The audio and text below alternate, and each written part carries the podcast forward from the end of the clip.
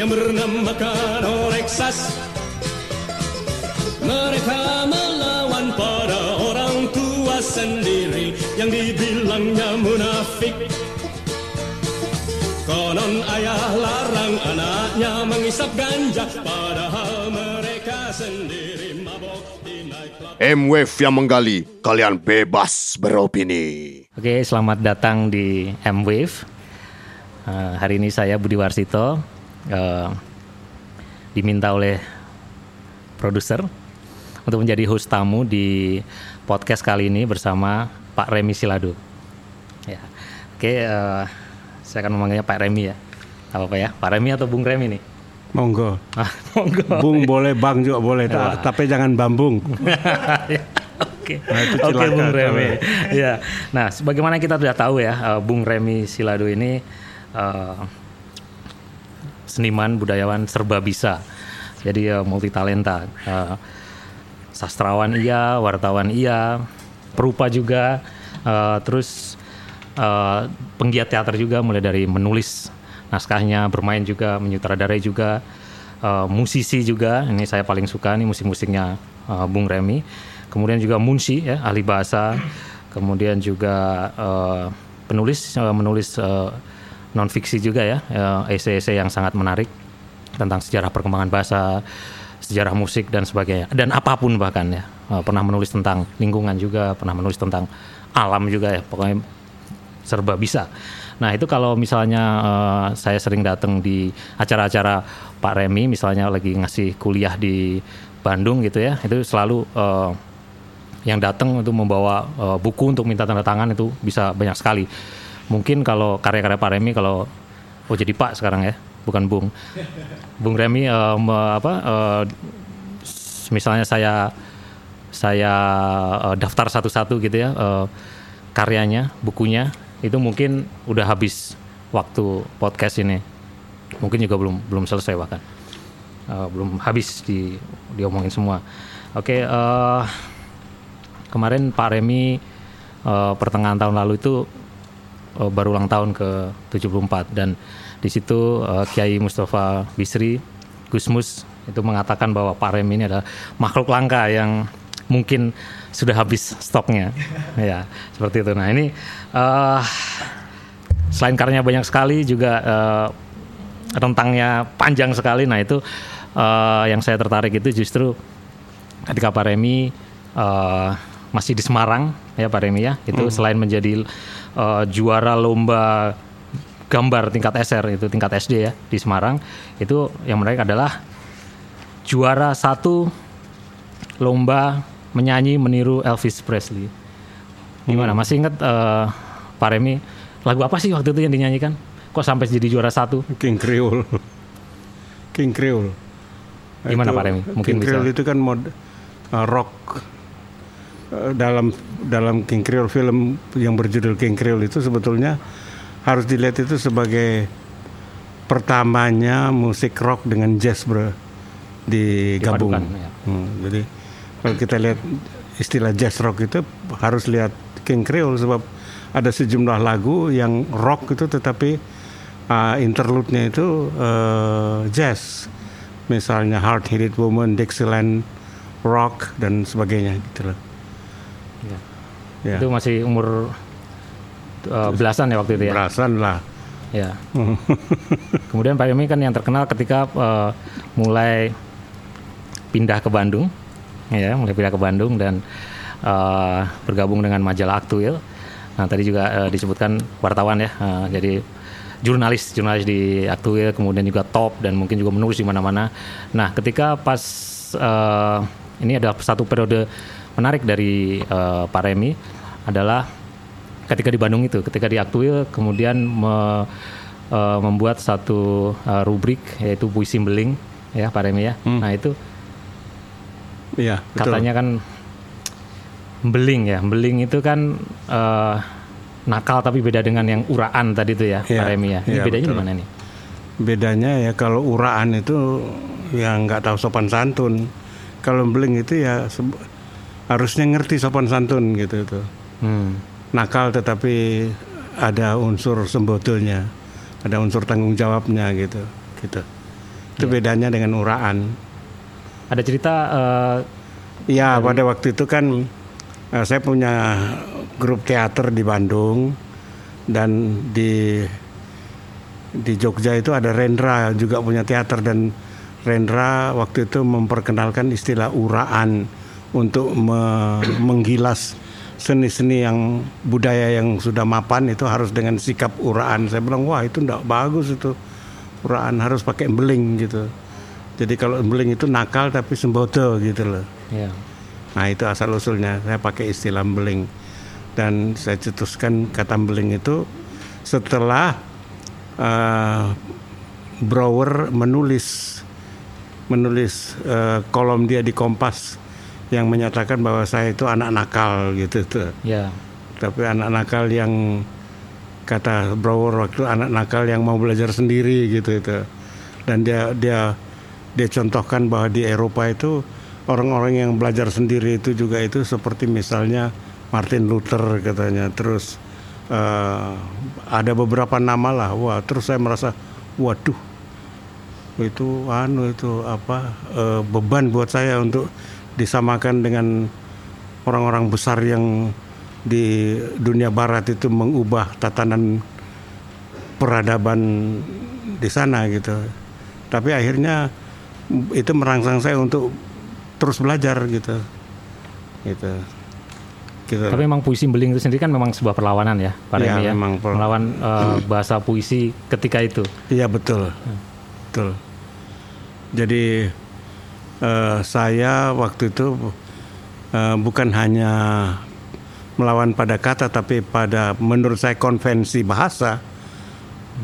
Jadi bahasa dan yang di di di digaung-gaungkan sebagai bahasa harus baik dan benar, saya lawan bahwa sebuah karya kesenian, apalagi puisi, itu harus melawan eh, itu apa bingkai baik dan benar sebab tidak ada eh, baik dan benar untuk suatu kesenian perlawanan gitu.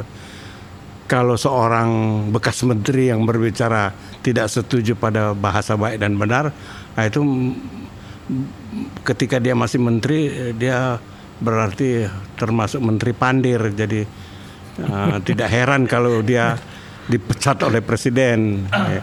Nah, dia bar- baru-baru ini menyatakan bahwa dia tidak setuju bahasa baik dan benar. Loh nggak boleh seorang uh, apa pejabat negara berbicara gitu. Kalau seorang seniman bicara begitu iya karena di dalam karya kesenian eh, itu merupakan bagian dari perlawanan gitu. Tapi kalau seorang eh, pejabat negara berbicara gitu, wah ini pejabat negara ini harus dicurigai sebagai pejabat negara yang bambung gitu tuh. Bambung. Ya. gitu. Oke. Ya. Terus ya, akhirnya beling ini eh, masuk ke KBBI ya. Masuk. Sumbangan Iya, ya. harus. Iya, sebab set- setelah puisi beling itu dibikin penelitian oleh eh, beberapa sarjana bahasa di di, di Diponegoro. Ya. Kemudian eh, penelitian itu di dipersembahkan kepada pusat bahasa, maka pusat bahasa kemudian memasukkan kata beling itu sebagai salah satu lema di dalam kamus besar bahasa Indonesia sekarang. Masuknya di grup M ya tapi ya bukan di grup B. Masuknya di M sebab memang secara struktur bahasa bunyinya me- memang dari M. Saya juga nulis nulis dulu beling itu pakai M di depan. Iya. Gitu. Itu tadi Ya. Pak Remi sempat bilang ya eh, off air ya, bahwa beling itu eh, ketika Pak Remi eh, masih kecil dan di Semarang dan juga di Solo ya, Pak Remi. Iya, ya? betul. Nah itu gimana ceritanya Pak Remi? Ya di Semarang itu eh, guru agama di, di SD kelas 5 SD itu eh, agak geram ketika sedang pengajaran itu saya ketawa di belakang sama teman yang lain terus wah kamu tuh udah Nasrani malah oh, anu ndak dengar pelajaran. Emangnya kamu bisa bisa ini nulis Arab ini katanya. Bisa saya bilang. Saya cuma bukan nulis Allah saja saya bisa. Allahu Akbar Bismillahirrahmanirrahim saya bisa nulisnya. Saya nulis di di papan tulis. Terus guru agama itu bilang wah iki cah iki membeling tenan katanya Iya. Terus yang di Solo itu eh, ini ya, ketika Pak Remi sudah eh, sudah remaja ya berarti. Sudah ya, remaja, Itu, ah. Nah, itu ibu ibu kosnya tadi Ibu yang kos ya kan ya, lagu-lagu rock rock rock waktu itu rock and roll waktu itu kan semuanya kembengok itu ya teriak gitu menjerit gitu ya terus tapi pada lain pihak saya juga belajar anu suluk gitu Ya. hmm. Ya, jadi buka wayang itu harus dengan suluk bumi gonjang ganjing langit kelap kelap katon lir kinjang ngalit oh ibu kosa wah kita beli tenan nek anu pas anu bengok-bengok lagu oh, rock-rockan kayak terus ini malah sinau anu suluk barang gitu Ya, ya, ibu ya. ibu kosku bilang gitu gitu Iya. Ini memang beda eh, beling ini beda dengan dugal ya Pak. Oh beda, beda banget. Dugal itu ndak ada sembodonya. Ndak sinau itu. Dugal itu so ya kaya uraan itu. Ugal-ugalan ya. Gal-galan. Ndak. Belajar kalau anu beling itu harus belajar. Iya. Jadi ketika pas eh, Pak Remi eh, melakukan perlawanan lewat puisi beling itu berarti Pak Remi juga sudah tahu apa yang sedang dilawan saat itu ya. Ya betul. Ya, bahwa ad- eh, puisi-puisi yang ada waktu itu kan puisi yang jadi jadi kaku, jadi cep- orang baca puisi terus maunya apa toh ini, terus malah berkerut dahi gitu tuh maunya apa ini. Terus saya ah mau bahasa yang dipahami oleh oleh awam lah gitu. Jadi pakai bahasa sehari-hari. bahasa sehari-hari dan bahasa sehari-hari itu bisa jadi puisi yang tepat jadi bukan bahasa baik dan benar tapi bahasa yang tepat dan indah di situ otomatis Hmm. kalau misalnya misalnya saya bikin judul yang pesan seorang ibu kepada anaknya nak jangan bilang kontol ya gitu tuh nah ya nah itu waktu pertama puisi itu dimuat di majalah aktual majalah aktual sempat ditegur itu untuk dicabut seatnya waktu itu masih Surat izin terbit. Iya suratnya belum siup ya. Tahun 70-an itu masih SIT kan SIT. Terus saya bilang udah terus mesti pakai apa? Kayak oh, kamu ya yang menyebabkan keluarga berencana itu ah, amburadul itu karena dokternya itu nggak berani nyebut kontol gitu tuh loh. Jadi di- kepada seorang ibu-ibu yang datang pada dia "Eh, ibu kalau masang kondom itu harus begini ya di- dipasang di anunya di jempolnya begini pasang terus tarik gini ya. Ya gitu. tiga bulan kemudian si ibu datang ke dokter. Buktinya saya masih hamil dokter. Ya tapi sudah pasang sus, anu eh, sesuai dengan anjuran saya. Sudah saya sudah pasang di jempol saya ketika saya melakukan anu reproduksi. Kira-kira saya bersetubuh dengan suami. Waduh. Maksud saya kata si dokter itu kondom itu dipasang di organ suami gitu. Eh, terus tiga bulan eh, dia bilang iya iya iya kata si ibu itu.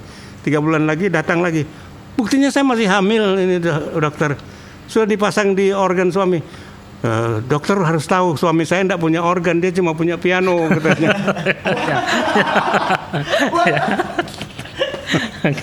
Nah itu. Ya, ya. itu gara-gara tidak berani mengucapkan kata kontol gitu tuh. Nah, si dokter ini adalah yang sangat tertib pada kata-kata baku. Ya. Waktu kecil waktu kecil dia itu pas datang di rumah eh, pas neneknya datang ke rumah ibunya dia keluarkan langsung celananya terus dia bilang sama ibunya ma Oni mau kencing dikeluarin tuh barangnya itu Wah, dimarahin dia Oni jangan bilang mau kencing. Kalau mau kencing di depan tamu itu harus bilang mau nyanyi. Nah, jadi sejak sejak itu kalau dia mau kencing dia bilang mau nyanyi. Satu ketika si Oninya ini dititip kepada neneknya di omanya. Malam-malam jam 3 dia bangunin omanya. Oma oma Oni mau nyanyi. Terus kata omanya bilang, loh ini jam 3 jangan nyanyi. Tapi ya tapi Oni mau nyanyi sekarang. Waduh ini jam 3 masa mau nyanyi jam 3 Iya tapi om sudah nggak tahan pengen nyanyi katanya. Ya udah nyanyi pelan-pelan di kuping oma katanya. dia kencing, dia kencing pelan-pelan. Dia kencing pelan-pelan di kucing omanya gitu. ya, ya. Nah, itu itu gara-gara dari kecil dia sudah diatur untuk berbahasa baku gitu. Akibatnya sampai salah kaprah sampai sudah tua jadi tidak berani bilang kontol juga dia gitu. Nah, nah, bahasa bahasa yang baku ini juga kemudian eh, apa di di eh, dilawan oleh Pak Remi ketika eh, membuat satu karya yang cukup fenomenal di masanya di periode aktual itu yaitu eh, cerita bersambung yang bernama Oreksas. Iya. Nah, ini gimana nih Pak Remi? Ya, kalau itu memang potret potret eh, keadaan eh, sosial anak muda di Bandung pada waktu itu. Jadi saya terilhami memang Oreksas itu dari eh, dari cerita tentang Gito, Gito waktu Rolis. sangat terkenal, Gito Rolis sangat terkenal dia sebagai penyanyi yang luar biasa waktu itu ketika dia lulus SMA dia janji kalau aku lulus SMA aku akan siap uh, naik motor telanjang bulat dari dari Bandung ke Lembang dan dia lakukan itu betul. Nah di itu startnya itu di perapatan Jalan Merdeka Purnawarman. Hmm, ya. Nah itu dan di situ justru di tempat itu saya bikin setting tentang cerita anak-anak nakal yang saban malam ketemuan di situ. Oreksas itu. Terus di situ kan ceritakan ada eh, apa? penggunaan drugs yang Iya betul, nah betul. Di Memang saat Bandung, itu- di Bandung pada waktu itu yang paling ramai memang orang menggunakan itu. Uh, banyak banyak pemusik yang menjadi tawanan drugs. Ya, termasuk Gito, termasuk Gito sendiri, terus Dedi Stansa, ya. Itu semua menjadi tawanan anu apa itu eh, morfin ya gitu. Dan itu sudah sangat sudah sangat menyedihkan sekali mereka. Mereka kreatif tetapi harus pakai itu itu kan kasihan hmm, gitu. iya ya. Saya untuk me- menghantam itu saya ledek-ledekin dalam tulisan saya di majalah yang dibaca oleh anak muda waktu itu yaitu Aktuil gitu. Dan itu memang cukup berpengaruh eh, ketika itu ya. Iya, Eh, jadi apalagi- belakangan ketika mereka ingin sembuh, si Gito datang ke saya. Pengen, gue pengen sembuh, eh, katanya gitu. tuh. Nah, terus gimana? Ya latihan teater lah. Saya punya kelompok teater juga di di Bandung waktu itu karena saya ngajar di Akademi Sinematografi, ya. ngajar acting di situ dan uh, mahasiswa-mahasiswanya itu berlatih dramaturginya itu di di anu di apa di Curug Dago Hmm, iya, iya. situ. Oke. Saya bilang ya kalau mau latihan uh, buka baju semuanya di kena uh, air mancur dari Curug Dago itu. Mau. Tuh. Itu ngaruh ke oplah eh, aktuil Pak Remi eh, dengan adanya Oreksas itu. Jadi akhirnya itu ditunggu-tunggu oleh Iya memang betul di Surabaya itu kalau ada show rocknya si si Ucok Aka itu itu selalu lagu, dia bikin lagu khusus judulnya Oreksas dan itu anu banget eh, ditunggu banget itu pen- penonton-penonton Ya. sebab sudah sudah dimuat di anu boleh dikata itu majalah itu dibaca semua dibaca semua oleh anak muda pada tahun-tahun 70-an itu Ya. gitu. Tapi itu ada tetap ada pro kontra ya pastinya ya. Oh iya pasti. Kalau orang yang kepengen mati dalam keadaan tenang tentu tidak suka itu. gitu ya. Oke. Nah, ini eh, apa salah satu eh, bagian bagian dari Oreksas yang yang ini ya eh, cukup menarik. Ini mendekati ending ya, Pak Remi. Itu ketika ketika ketika codot ya. Hmm. Eh, Codot hampir mati dan kemudian dia bilang saya bukan pahlawan. Saya hanya meminta kemerdekaan berpendapat dan kemerdekaan menyatakan pendapat. Sebab saya tahu itu bagian dari hak asasi manusia. Tapi saya gagal. Akhirnya saya mesti membenarkan bahwa kebenaran itu kekuatan. Saya akan mati sebab saya tak punya kekuatan. Biarlah saya mati di sini di Bandung kekasih saya yang encok kemerdekaannya karena kekuatan itu kebenaran. Ya. Jadi Ya memang pada waktu itu ya kita tahu bahwa eh, kebenaran penguasa itu kan selalu me- menganggap bahwa eh, kekuasaan itu disamakan dengan kekerasan ya dan kita lihat praktek itu betul-betul dilakukan pada tahun-tahun tersebut gitu. ya. Terutama Jadi- rambut gondrong ya, Iya. Pak Pak Remi ya waktu itu. Tahun 68 itu rambut gondrong itu di dikejar-kejar polisi. Jadi rambut gondrong dipotong di tengah jalan oleh polisi Ya. dan celana jeans itu yang sempit di bawah itu dimasukkan botol. Hmm. Kalau nggak masuk botol di celana itu, celana itu disobek juga di tengah jalan. Hmm, nah, iya, iya. iya, mahasiswa yang protes itu adalah antara lain ITB, mahasiswa ITB. Iya, Nah, salah seorang dari mahasiswa ITB itu eh, dibunuh juga akhirnya. Ya, tahun Iya, 1970 Konrad. ya. Iya. Dan ketika anak-anak yang lain itu mencari Konrad itu sudah sudah dalam keadaan eh, mayat dan ditaruh cuma dilempar di gudang ya. di gudang di Iya. di Bandung itu. Wah, itu makin marah. Ya. Makanya dibikin anak-anak ITB waktu itu bikin anu eh, pertandingan olahraga persahabatan. Ya. Tapi tidak tidak juga kecil terjadi bentrokan pa- Ya. pada waktu itu. Ya. Sebab memang sudah ada prasangka prasangka buruk sisa-sisa dari zaman eh, Orde Lama yang yang menganggap bahwa semua yang datang dari barat itu jahat gitu. Iya. Nah, musik pop, musik rock itu dianggap itu pengaruh jahat dari kebudayaan barat itu. Itu bingkai para pejabat waktu itu. Ya. Jadi musik pop, musik rock itu jahat aja sebab itu datangnya dari eh, dari barat. Itu ke- salah kaprah pejabat-pejabat kepolisian waktu itu. Dia nggak tahu kalau dia sabar saja menunggu sampai presiden ke-6 tentu dia akan terkejut bahwa presiden ke-6 juga bikin lagu pop gitu tuh. ya toh. Nah, berarti Oreksas eh, salah satunya di- juga ditulis eh, eh, sebagai reaksi atas itu Iya betul. Reaksi terhadap eh, kesalahkaprahan pejabat-pejabat penguasa pada zaman tahun 70-an itu. Hmm. Ya. Wah itu di khususnya di Bandung loh itu itu terjadi itu. Ya. Ya. Oke, eh, kalau ngomongin eh, tokoh-tokoh di Oreksas ya, eh, Pak Remi ya, itu kan ada Codot ya, yang tadi itu yang digambarkan eh, mati di akhir cerita ya. Eh, kemudian ada Kadal ya. Nah, Kadal di sini digambarkan eh, gila, gila karena dia eh, eh, belajar eh, filsafat. Nah, dan itu, ya, nah itu eh, itu eh, yang membuat saya menarik adalah eh, yang membuat saya tertarik eh, dengan itu, menurut saya itu menarik adalah eh, apakah dengan menjadi gila itu adalah justru pilihan yang paling waras eh, di masa itu?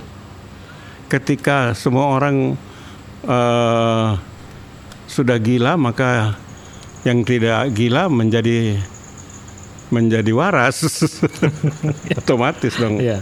Tapi pada waktu itu kan eh, gambaran eh, cerita itu pada waktu itu memang bahwa semua orang itu sudah sudah sudah sudah menjadi tawanan dari pikiran yang keliru gitu loh. Iya. Karena ke- pikiran keliru dari orang yang berkuasa itu celaka itu kan. Iya. Dia memberikan apa pemikiran yang keliru tapi dia berkuasa gitu tuh. Pada waktu itu seperti itu. Kekuasaan itu dianggap seperti itu. Yang seperti saya bilang eh eh, apa kekuasaan itu dianggap otomatis sama dengan kekerasan Iya. gitu. Anak anak-anak ITB yang melakukan perlawanan bahwa itu melanggar hak asasi, memotong rambut di tengah jalan, Hmm. eh, memotong apa celana di tengah jalan yang dilakukan oleh polisi pada Iya. waktu itu. Gitu. Dan selama itu tahun-tahun itu Pak Remi gondrong pastinya ya. saya gondrong, saya bukan gondrong lagi, jabrig. Saya. Jabrik ya. ya sudah sampai ke pantat rambut saya. Oh gitu. Iya. ya itu eh, awak-awak aktuil yang lainnya apakah juga seperti itu? Ada, ada yang gitu, ada juga seperti Maman HS. Maman HS yang kemudian dia menjadi deputi BI. Itu juga gondrong itu. gondrong itu. Maman. Nah itu eh, saya pernah eh, saya pernah baca bahwa Pak Pak Remi kemudian eh, keluar dari aktuil gitu ya. Salah satu Pak, Pak Remi pernah bilang bahwa ini eh, majalah ini kemudian menularkan kefrustasian gitu kepada eh, kepada anak-anak yang sebenarnya sudah eh, apa namanya berkembang ya umurnya ya. Iya, ya. iya, iya. Tidak mengikuti zaman lagi. Jadi saya melihat bahwa majalah itu tadinya hidup karena dibaca oleh generasi muda. Tapi si generasi muda ini sudah menua dan frustrasi si tua itu mau dialirkan kepada yang muda yang nggak kado gitu tuh. Hmm. Jadi saya keluar lah, nah, nggak cocok lah. Hmm, Jadi tetap eh, pikiran-pikiran muda itu justru tetap harus dirangsang kepada orang yang masih muda. Jangan orang muda itu dianggap orang tua yang berukuran badan kecil gitu salah. Kita kan suka orang tua Indonesia itu suka memperlakukan anak kecil gitu kan. Dikiranya anak kecil itu adalah orang yang, yang sudah tua tapi badannya kecil. Ya, ya. Ya, itu Ya. keliru. Nah, waktu itu saya nggak cocok lagi, bilang "Ah, keluar lah, nggak Ya. cocok. Sebab bagaimana kita mau merangsang pemikiran muda gitu kalau eh, usia yang sudah berjalan tua itu mau dialirkan kepada anak-anak yang pembaca yang masih muda-muda itu, saya nggak Hmm. setuju. keluar. Dan salah satu yang eh, cukup kental di Rexas kan adalah eh, apa melakukan perlawanan kepada generasi sebelumnya, ya Iya. orang tua yang munafik, yang hipokrit gitu ya. Iya, iya sebab saya saya berkata begini, Tuhan lebih senang orang yang eh, yang melakukan perlawanan terhadap Tuhan daripada orang yang sok-sok bertuhan tetapi hipokrit, Hmm, tidak jantan itu. ya. Saya kira lebih jantan orang ateis gitu sekalian gitu itu, yang berani melawan Tuhan daripada yang sok bertuhan gitu itu lantas eh, munafik gitu tuh. Nah sekarang saya saya dia di Facebook itu saya dihantam terus itu karena dianggap saya itu tidak bertuhan gitu tuh. itu yang yang ngomong gitu itu itu yang baru bisa membaca tapi bu- baru bebas buta huruf tapi belum bisa bebas membaca gitu tuh. Hmm. Literasi tidak hanya soal bebas buta huruf ya. Iya, bebas bebas membaca gitu dong. Sekarang coba aja orang Indonesia itu senangnya oh my god, opo tuh itu. Duh Gusti. Kacau-kacau sekali. Oh my god gitu. By the way, By the way, so far opo tuh itu. Loh, kenapa Pak Remi? Kalau misalnya itu adalah ekspresi eh, ekspresi eh, anak muda sekarang dalam eh, mengatakan eh, Oh pikirannya my god gitu itu. ya apa pun itu tadi yang dalam mungkin bahasa Ya, yang tetapi kalau eh, eh, tetapi kalau di, saya mengkritik itu ketika sekarang saya sedang duduk sebagai juri kritik film dan eh, kritik film kritik film yang ada begitu begitunya itu yang by the way terus apa dan sebagainya itu. Itu langsung saya buang itu kenapa Pak Remi? oh, apa ndak ada bahasa yang lebih baik lebih kena gitu lebih lebih pas gitu? Wah, ya. kalau mau bahasa Inggris ya bahasa Inggris aja lah gitu. Ndak usah campur-campur dengan bahasa Indonesia. Atau bahasa Indonesia Indonesia aja. Jangan campur-campur dengan Inggris nggak menjadi tidak bahasa Indonesia artikel Indonesia esai Indonesia yang dengan campur-campur kayak gitu tidak berarti bahwa itu jadi pintar juga enggak tidak berarti bahwa yang penulis itu menjadi pintar dengan campur-campur kayak gitu. Kalau mau bahasa Inggris bahasa Inggris aja gitu. Supaya sekalian kita belajar bahasa Inggris gitu kan. Tapi dulu Pak Remi eh, melakukannya ya lewat Bisimbling dengan mencampur mencampur-campurkan bahasa berbagai bahasa bahkan nggak cuma Inggris tapi juga ada Iya. Prancis, Iya. ada bahasa Jawa, ada bahasa Sunda dimasukin ke situ. I- kalau itu memang kalau di dalam kesenian boleh gitu. Sebab itu bagian dari perlawanan. Sebab saya tidak saya menolak untuk menerima bahwa ada bahasa baik dan benar. Menurut saya bahasa baik dan benar itu adalah kalau kita suruh anak kecil, nak tolong ambilkan bapak air seember, dia bawa air seember bukan uh, kambing seekor gitu. tuh. Nah itu baik dan benar itu. Ya. Nah di Rexas itu kan ada eh, tokoh-tokohnya kita menarik ya eh, Pak Remi karena ada dari unsur pemuka agama ya, kemudian ada eh, eh, eh, polisi, kemudian ada orang gila tadi itu dan kemudian ada sosok ya gitorolis tadi itu ya codot, kemudian ada orang tua yang panik, yang panik anaknya eh, tergabung konon tergabung dalam Rexas. Nah itu eh, ada komentar soal itu Pak Remi? Ya itu potret dari memang potret sosial dari orang Indonesia pada tahun 70-an seperti itu memang. Jadi kita tahun 70-an itu tahun di mana kita kita sebagian sebagian orang Indonesia merasa sudah terbebaskan dari eh, budaya sebelumnya budaya Orde Lama yang sangat komunis gitu dan tahun 70-an kita sudah merasa bahwa ah, kita sudah bebas dari eh, komunis itu. Tapi ternyata pejabat-pejabat seperti polisi misalnya masih melanjutkan kelakuan-kelakuan komunis itu ya misalnya eh, menggunting anu celana di jalan, rambut dipotong di jalan. Itu dendam dendam-dendam komunis terhadap dunia barat kan waktu itu. Itu masih ada ternyata. Gitu loh. Oke, terus eh, Pak Remi kan eh, belajar teologi juga gitu ya? Belajar, sangat belajar. Sangat belajar. Nah, tapi juga eh, rock and roll gitu ya. Nah itu Iyalah. eh, itu eh, di satu sisi sangat religius juga, religius tapi juga sangat Bebas. bebas. Jangan salah, lahirnya musik rock and roll itu juga itu itu juga perlawanan terhadap terhadap eh, moralitas gereja yang di dunia barat sana dianggap telah berabad-abad mengalirkan frustrasi munafik gitu tuh. Hmm, Ya. ya. Ya, Oke. ro- rock and roll rock and roll awal gitu itu itu juga malahan tumbuhnya dari lagu gereja Ya. gitu. Misalnya lagu Everybody's gonna, gonna have a religion in glory itu misalnya. Ya. Everybody's gonna have a religion in glory. Terus eh, Pak Remi kan juga bermusik, ya ini Hmm. yang ini bagian yang saya paling ikuti dari Pak Remi. Itu eh, Pak Remi eh, dengan Remi Silado eh, Company, nah itu eh, em, menggunakan musik folk untuk Folk, ya. ya untuk eh, apa itu menyuarakan kemanusiaan gitu ya. Nah itu Iya. kenapa memilih memilih itu Pak Remi? Eh, Pak Remi juga eh, sangat akrab dengan dunia eh, apa rock gitu ya mungkin ya, tapi malah memilih itu.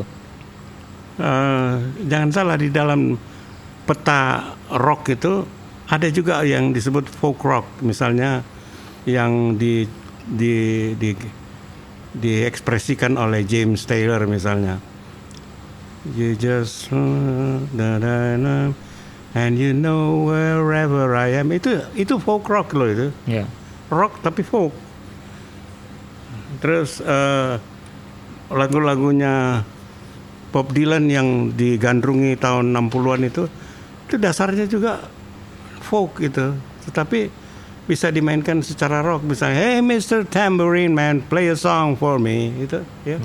Itu folk gitu. Tapi dibawakan dengan rock dan eh, mencengangkan bahwa tiga, dua tahun lalu justru Bob Dylan yang memperoleh hadiah Nobel. Nobel sastra kan? Ya. Iya. Oke. Iya. Nah, terus eh, kemudian eh, Pak Remi mengeluarkan beberapa album ya, eh, eh, yang bahkan termasuk Orexas ya. Orexas itu kemudian juga dijadikan eh, album musik gitu ya. Eh, juga eh, ada versi dramanya juga ya, eh, versi eh, teaternya. Nah itu eh, kekuatannya tetap sebenarnya lirik ya, eh, betul. Pak Remi ya. Iya. Kata. Kekuatannya di kata. ada lirik yang eh, mendoakan orang tua untuk kena penyakit pes. Itu sebenarnya motivasi awalnya apa sih? Eh, sampai apa, benci orang tua atau seperti apa? Ya, waktu itu gambaran-gambaran frustrasinya anak muda gitu sebab dia tidak berdaya. Ya udah dia bikin seperti itu kekuasaan orang tua. Jadi saya melihat pada tahun 70-an itu kekuasaan kekuasaan itu kekuasaan tua itu dijadikan sebagai eh, apa itu pegangan untuk untuk membungkam suara muda. Jadi itu yang barangkali di, lebih lebih dikenal sebagai istilah yang baku itu gerontokrasi, kekuasaan orang tua memerintah. Jadi yang salah selalu yang muda gitu itu. Nah, jadi anak-anak muda yang frustrasi itu langsung geram terus me- mencaci maki bapak ibunya gitu itu. Ini pasti ngaruh juga ke ketika album itu dirilis, tentu susah ya diputar di Susah, radio. betul. Ya, dimakan di di anu dicekal. Itu yang ngaruh juga ke ini Pak Remi eh, angka penjualan. Kayaknya iya. Terus eh, pas bikin Oreksas itu juga sampai ini ya, sampai apa?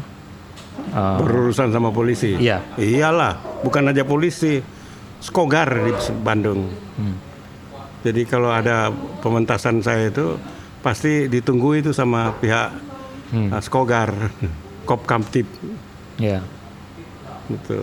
Jadi kucing-kucingan saat itu tuh gimana Pak Remi? Iya, enggak kucing-kucingan. Biasa aja pementasan setelah uh, tapi biasanya tentara itu lebih sopan gitu tuh. Jadi habis pementasan baru bisa ikut kami gitu. gitu ya. Iya. Iya. Kami Ya, ya Itu itu. rutin ya Pak Remi Iya. ya. Ya. Ya, ikutnya tapi terus dari Bandung dibawa ke Jakarta ikutnya gitu tuh. Ini dari beberapa kaset Pak Remi kan kalau yang saya perhatiin nih di pasaran sekarang ya di pasaran eh, koleksi musik sekarang itu yang paling susah ini adalah eh, album yang 2R baca puisi Rendra dan Remi Silado. Hmm. Nah ini eh, ada cerita soal ini Pak Remi? Eh, itu produsernya aja yang berani mati itu. Produsernya itu namanya Handoko Kusumo, Ya, orang Malang. ya. Dia berani bikin kayak gitu, bro. dan dia tahu risikonya bahwa bisa dia dicekal gitu tuh. Dan apakah memang dicekal eh, iya saat betul, itu? iya. Dilarang kan itu. Hmm, ya ya, oke. Ini di side A itu adalah dua puisi, ada puisi, dua puisi Rendra, Rick dari Corona dan nyanyian Angsa. Kemudian kalau di side B itu eh, puisi Pak Remi Silado, Aku dan Sajak La. Ya itu ada sedikit ini ya. Itu kan sebenarnya eh, eh, pembacaan puisi yang dengan ada sedikit iringan musik ya, Pak Remi Iya. ya. Ya. Itu eh, Arang Widada ya. Areng tuh, Ya. Oke. almarhum. Ya. Oke, ya ini yang barusan dibilang Pak Remi itu Remi Silado Company, puisi-puisi beling dalam rock dan country. Nah, itu eh, di side A-nya itu adalah Remi Silado Company, di side B-nya itu Giant Step. Eh, Persada Tercinta. Nah, ini di eh, track satu itu ada Tuti Sumitro. Ya, kemudian ada Bung Sondang, kemudian ada Demi KB, Dunia ini Panggung Sandiwara, ya banyak lah pokoknya. Gimana Pak Rimi mungkin ada cerita menarik tentang album ini? Ya kalau eh, dunia itu panggung sandiwara itu itu judul itu yang kemudian itu saya diminta untuk bikin skenario eh, apa film dari Ucok dan Ahmad Albar Duo Kribo. ya Duki Ribo itu saya yang bikin. Eh, skripnya ya? Ya. Terus eh, tengah jalan tiba-tiba sutradaranya eh, memberikan musik lagu itu kepada eh, Taufik Ismail. Nah makanya Taufik Ismail yang dikira mencipta lagu dunia ini panggung sandiwara padahal itu aslinya saya Hmm, ya, gitu. ya, ya. Tadi di akhir Orek Sastri kan juga ada eh, ini di akhir cerbungnya ya, cerbungnya ya, Rio tadi coba dilihat. Itu kan ada juga eh, ini ya, memang hanya sampai di sini yang dapat saya ceritakan tentang Oreksas. Setelah itu saya minta kepada siapa saja di antara tuan-tuan yang murah hati yang mau kiranya menolong saya menghapuskan kembali tulisan-tulisan Oreksas yang dicoret-coret di perapatan Riau, Dagu, Merdeka sana. Karena cerita ini sudah selesai. Jadi memang banyak muncul coret-coret itu ya, Pak Remi ya. Iya. Jadi waktu eh, cerita bersambung ini terjadi anak-anak Bandung datang ngumpul di situ nyoret-nyoret di situ oreksas oreksas gitu. Ya, coba. Saya kira cuma di Bandung. Waktu saya datang ke Semarang saya lihat, loh ada juga tulisan oreksas. Di Surabaya ada juga ternyata. Bahkan dinyanyikan oleh si Ar, eh, si siapa? Eh, Ucok, Ucok-. Ucok Aka ya? Heeh. Ya, oke. Pengaruhnya luar biasa waktu itu. Nah itu eh, di pamitannya ya di eh, episode terakhir dari Oreksas itu semoga tuan-tuan tidak merasa terkecoh. Pokoknya sorry aja deh, dunia memang seperti panggung bukankah? Nah itu eh, apakah dari situ Pak Remi tadi dunia ini Iya, panggung sandiwara?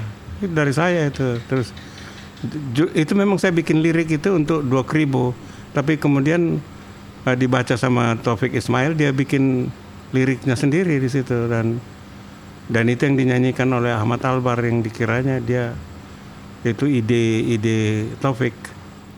Terus eh, kenapa eh, di Oreksas itu seks Pak Remi?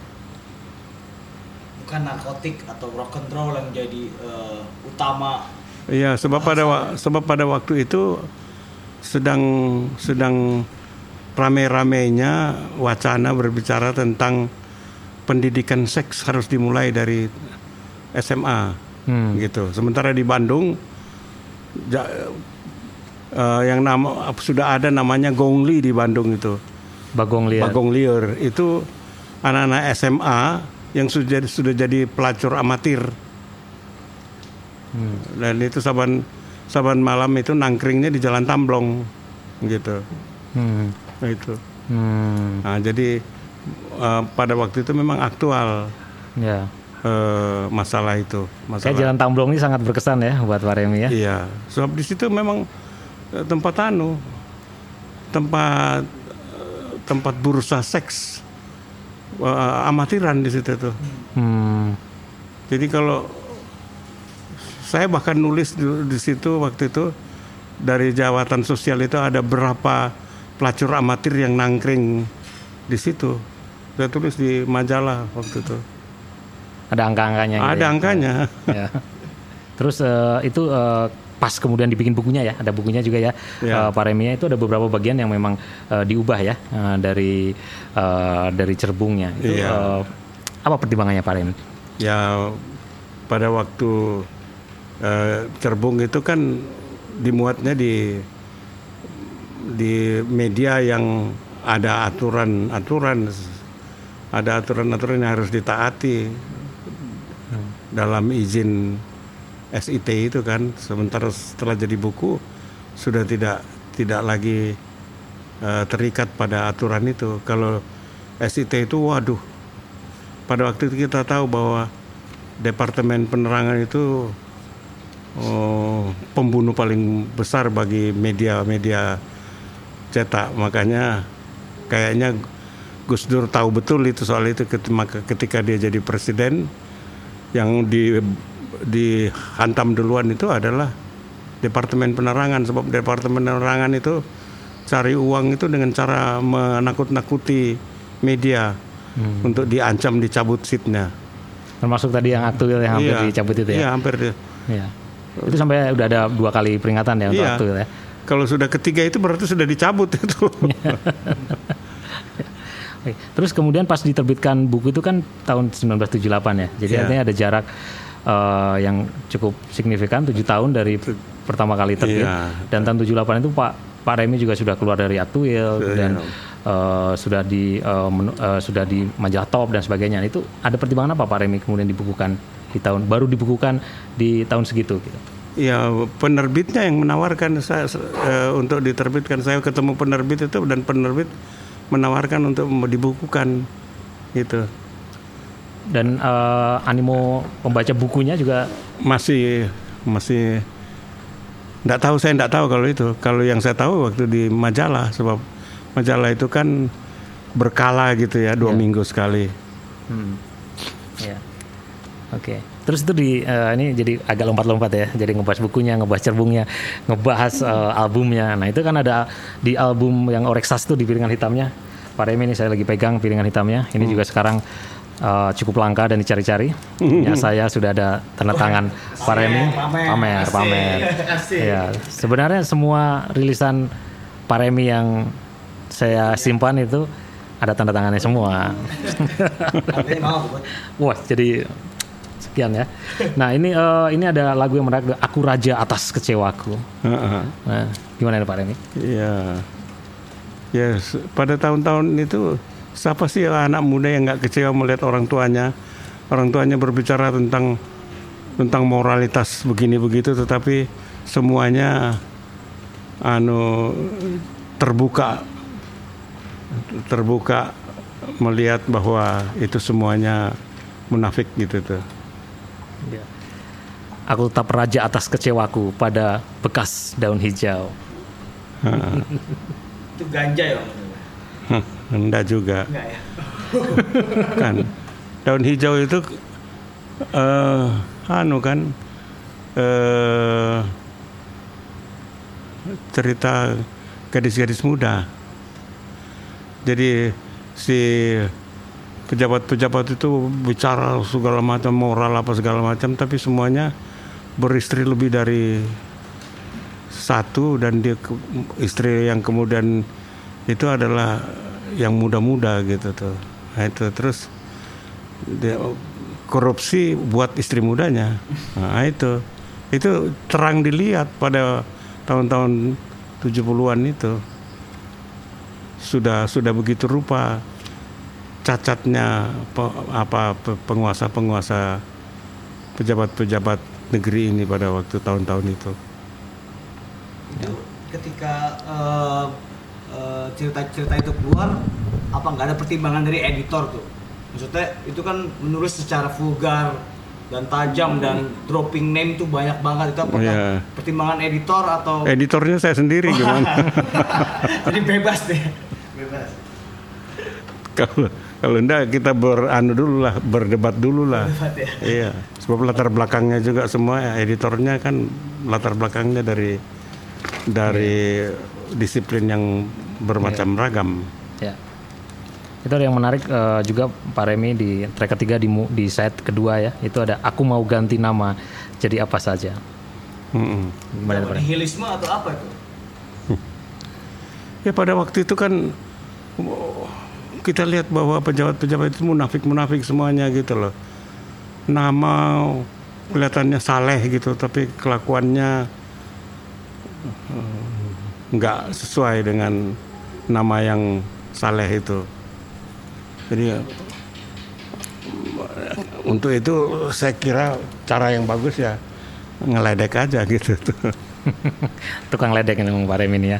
Nah, kemudian kalau yang di eh, track terakhir itu pelarian dalam C besar. Ini eh, buat soundtrack, Soundtrack lagu ya, eh, film. film ya. Iya, film. Film pelarian Iya. eh, siapa saudaranya Pak Remi?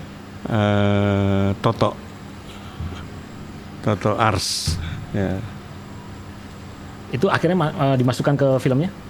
masuk Oh, masuk ke filmnya ya? Satu lagu itu? iya satu lagu lagu tema Hmm, ya ya. Terus scoringnya Pak Remi juga yang mengerjakan di Iya. seluruh eh, Iya. album itu. Dan vokalnya juga saya juga tuh Hmm, oke oke. Saya belum nonton sih film itu. nonton di mana ya? film pelarian. Mana? Iya. Oke. Eh, terus eh, soal tadi itu Pak Remi eh, bahwa Orestas itu adalah soal kebebasan berpendapat, kebe- kebebasan berekspresi.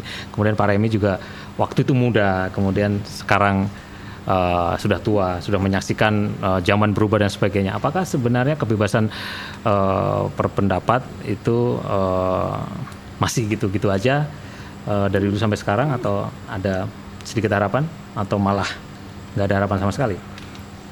ada berubah lah sejak sejak pemerintahan Jokowi kelihatannya berubah kan kelihatannya kelihatannya berubah Aduh.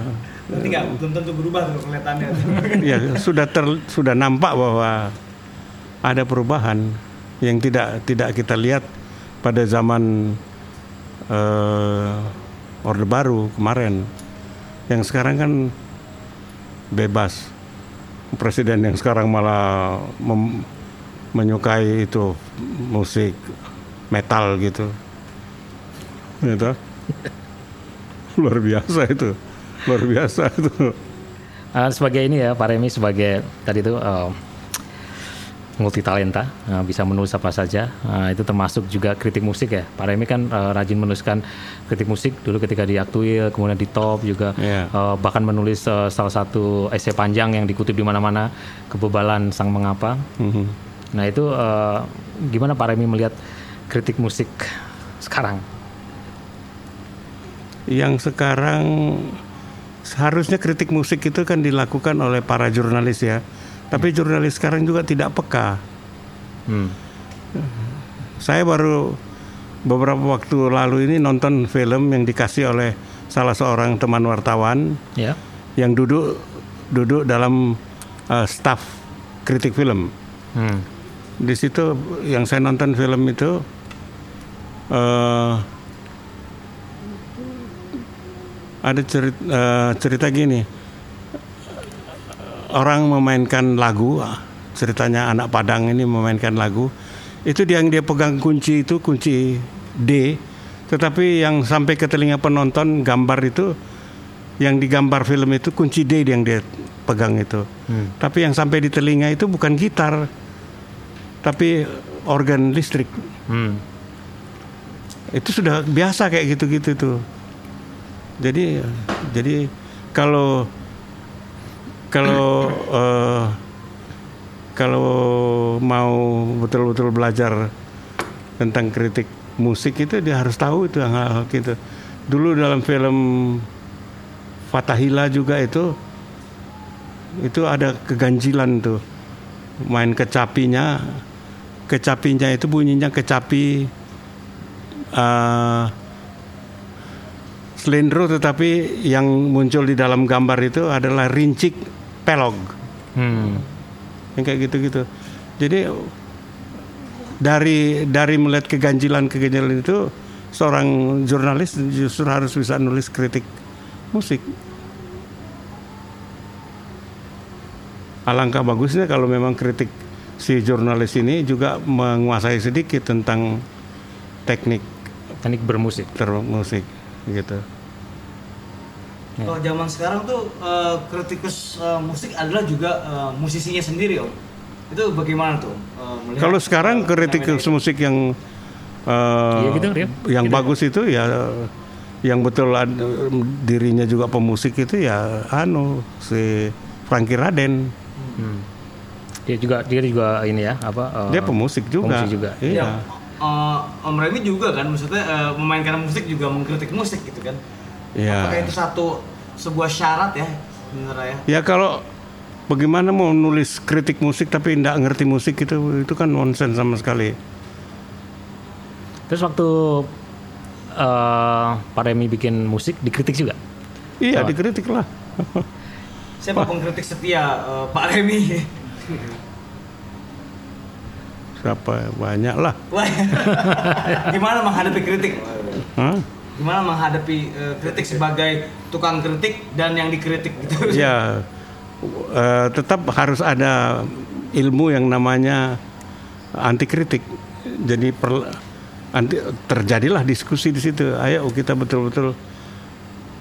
Kalau tidak ada diskusi, kalau tidak tidak ada anti kritik, tidak mungkin terjadi diskusi. Padahal diskusi perlu sekali buat membangun sebuah eh, nilai tertentu dalam eh, musik sebagai seni.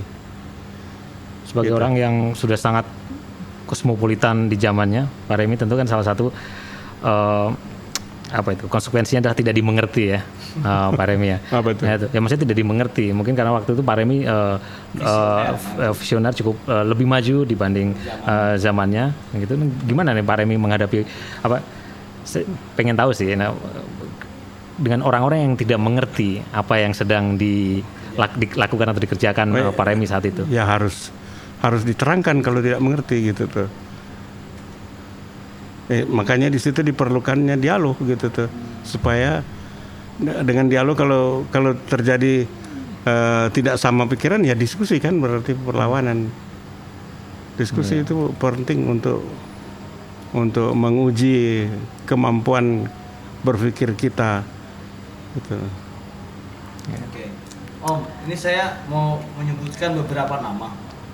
Nanti mungkin Om punya opini dan testimoni terhadap eh, orang-orang ini. Saya dan Budi akan buat pintu terserah buat ya. Lo boleh nyebut nama siapa aja. Iya, maksudnya saya akan sebut beberapa beberapa nama untuk supaya Om saya ingin tahu eh, pendapat Om tentang eh, mereka gitu ya. Yang pertama Hari Rusli Om. Ada nggak eh, perkenalan atau persentuhan dengan Hari Rusli antara uh, Ermi Silado dan O dan Hari Oh, Rusli. Ya, waktu dia mulai pertama membuat opera dia datang ke saya. Dia rajin ke tempat saya walaupun malam-malam hujan itu pasti datang ke rumah untuk berdiskusi. Dan dia termasuk dari dari eh, kalangan muda yang eh, sedikit yang memang betul-betul belajar. Gitu. Belajar uh, dari uh, Om Remi gitu. Iya. Apa yang Om Remi ajarkan ke dia? Maksudnya apa yang ditanya ke Om Remi waktu itu? Ya misalnya ketika dia mau bikin eh, anu opera kayak Ken Arok gitu tuh, kan dia tanya tentang struktur dramaturgi untuk sebuah pertunjukan drama musik kan. Nah itulah saya ajarkan harus ada konflik gitu tuh. Nah bagaimana membuat konflik itu di dalam nyanyian itu kan itu kan satu kemampuan yang tidak sama dengan kalau hanya lagu biasa gitu tuh. Nah, itu. Dan dia itu memang termasuk eh, yang cepat lah, cepat. Kalau mau mau kritik dia sebetulnya yang kritik dia itu si Ben Pasaribu. Ben Pasaribu itu dokter musik di Medan. Jadi di depan saya si Ben waktu Hari Rusli bicara gitu, lu katanya udah ambil dokter dari Amerika pulang-pulang ke Bandung masih datang ke remisi lado aja lu gitu. Guru abadinya nih. Tapi emang ada kesamaan eh, apa ya sentuhan atau gaya antara Hari Rusli dengan eh, Remi Silado gitu kan memang memang terlihat gitu ya. Eh, ya orang lain yang harus bilang gitu, Iya, iya. jangan saya yang ngomong. Kalau saya bicara di mana-mana selalu dia bicara dia guru, saya gurunya gitu. Seperti dulu Sumbang juga gitu kan. Ya. Kalau geng pegasa- pegangsaan Pak Paremi gimana? Ya itu pegangsaan itu luar biasanya karena uh, mereka termasuk orang-orang pertama dari peralihan secara zaman ya, dari peralihan dari zaman uh, Orde Lama yang banyak mengekang musik Barat ke kemerdekaan Orde Baru. Ya di situ ya misalnya si Joko Susilo gitu ya. Dari dari situ kan dia itu nyanyi eh, apa itu lagunya yang terkenal yang dari lagu Matt Monroe itu ya eh, boleh lah di situ Boleh lah. Boleh lah. Pak Paremi Kalau. Denny Sabri Om. Denny Sabri oh dia rajin waktu itu nulis nulis berita-berita tentang pertunjukan yang ada di di Hamburg dan di New York sebab dia tinggal di dua, dua kota itu mula-mula dia tinggal di Hamburg Jerman kemudian pindah di New York Eh, dia beneran reportase eh, di- masih di sana dia beneran reportase atau comot-comot dari majalah eh, eh, di eh, majalah Iya, eh, comot juga, tetapi dia harus lihat juga. Saya bilang gitu. lihat ya. Hmm, ya, oke. Kalau Dedi Stanza. Jadi stanza Ya gimana dia? Ya dia sebut sayang sayang bahwa dia itu jadi narkoba gitu loh. Sebetulnya dia termasuk yang berbakat di atas panggung itu bagus dia. Dia sama Gito itu termasuk yang bagus sayangnya lebih dulu kena itu apa boat itu. ya udah udah hancur lah gitu kan. Kalau soal musik punk Pak Remi Pang punk ya. pang rock. Ya. Waduh, nggak tahu deh itu. Nggak, nggak jelas gitu. Kadang-kadang cuma lebih pada penampilan fisik daripada musik gitu tuh. Terkecuali kalau kita lihat si Sting ya, Ya. Sting. Tapi kalau yang Indonesia nggak jelas lah gitu tuh. Cuma nggak pakai baju, terus rambutnya digundul sepotong, di sini ditaruh rambut panjang. Nah itu itu punk rock gitu. Tapi sempat ada eh, reportase Sex Pistol eh, di majalah Actuil Om. Iya. Ya, tur Amerika Sex Pistol dimuat reportase lengkap itu di Actuil. Saya Iya. pernah baca itu. Iya iya. Itu pertimbangan siapa Om waktu itu? Pak Remi udah keluar sih ya dari keluar. aktif saat itu ya. Oh, udah keluar ya. Tapi yang jelas kalau yang dari masih dari sana itu masih Sting dengan The Police-nya masih oke lah ya. Tapi kalau sudah ke Indonesia sudah penampilannya wah anak Melayu gitu tuh. Oke, eh, kalau dulu ketika eh, muda gitu ya, Pak Remi eh, melakukan perlawanan terhadap nilai-nilai apa ya eh, tanda kutip Yang mapan. yang mapan dari ke generasi eh, sebelumnya dari tua. Nah sekarang ketika Pak Remi eh, sudah tua, eh, apakah eh, Pak Remi merasa dirinya eh, Menjadi menjadi yang eh, dulu harus dilawan atau gimana Pak Remi? Ya Atau kalau memang kalau harus dilawan, dilawan lah. Lula ya. Kalau yang tua itu tidak bermutu harus dilawan gitu tuh. Tapi kalau yang tua ah, masih bisa membagikan ilmunya ya dengarlah gitu. kalau Cuman tua tetap asik ya. Tapi kalau yang tua yang tua itu sudah ilmunya udah ndak karam gitu, jangan didengar lagi lah. Ngawur gitu tuh. Berarti kalau ada anak muda yang ingin melawan Remi Silado, Boleh. boleh boleh saja. ya? Boleh. Harus itu. Sebab loh saya eh, tampil di di mana-mana itu di kuliah yang dia suka hadir itu di Fakultas Filsafat itu itu untuk belajar lagi dengan kita kita dihantam dan kita lawan itu kita belajar gitu loh. Bagaimana eh, Remi Silado mengha- menghadapi hari tua sekarang ini? Maksudnya eh, hari-hari apakah apa yang menjadi prioritas eh, Remi Silado eh, di umur 74 tahun ini gitu? Ya sekarang lebih banyak nulis dan melukis kan. Masih pakai mesin tik Om? Masih masih Katanya ada sekitar 100 mesin tik itu benar ya Pak Remi? betul. Hmm, kenapa harus banyak itu Pak Remi? Ah, koleksi aja senang. Koleksi yang masih masih eh, tetap dipakai Iya. berapa? Iya paling tiga. yang lainnya barang antik. Oh iya. Iya iya betul. ada pesan buat generasi muda?